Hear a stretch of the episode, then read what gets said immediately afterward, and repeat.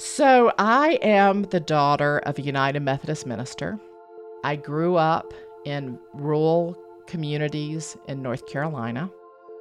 I'm a Southern Belle, for better or worse. And what happens in third grade in the Methodist Church is that third grade boys and girls get children's Bibles. And I was so proud the day that we received our Bibles. And my father was having a contest where he would read out scriptures and we were to find them. And the child who found the scripture first would win a prize. Now, I'm very competitive and I would have been striving to win the prize anyway. And as a preacher's daughter, I was trained to win and to look good, but not too good. But what happened for me as he was standing up in this very cold concrete fellowship hall, calling out scriptures, I could see the chapter and verse come out of his forehead before he read it. And so I could find it before anybody else. And I was so proud that I found it, and I would blurt out where it was, and it happened over and over again. And my mother came and got me, and she took me out of the room. And she said, You must never speak of what you know again.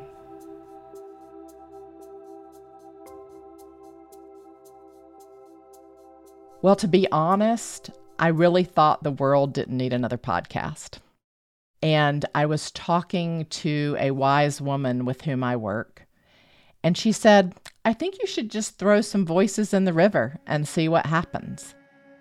And I began to think about how powerful that image was and how I feel. I'm so committed to helping women unearth their power and to disrupt narratives about women, power, magic.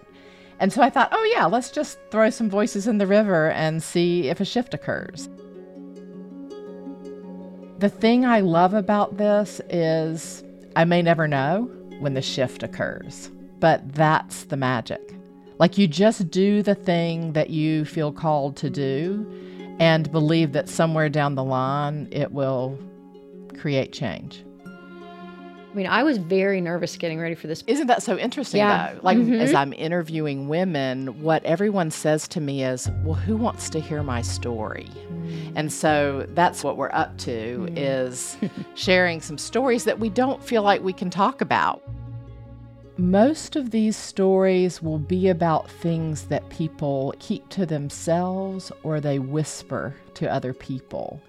And I wanted to bring them out of the shadows and into the light because I believe that's how women can reclaim a different kind of power.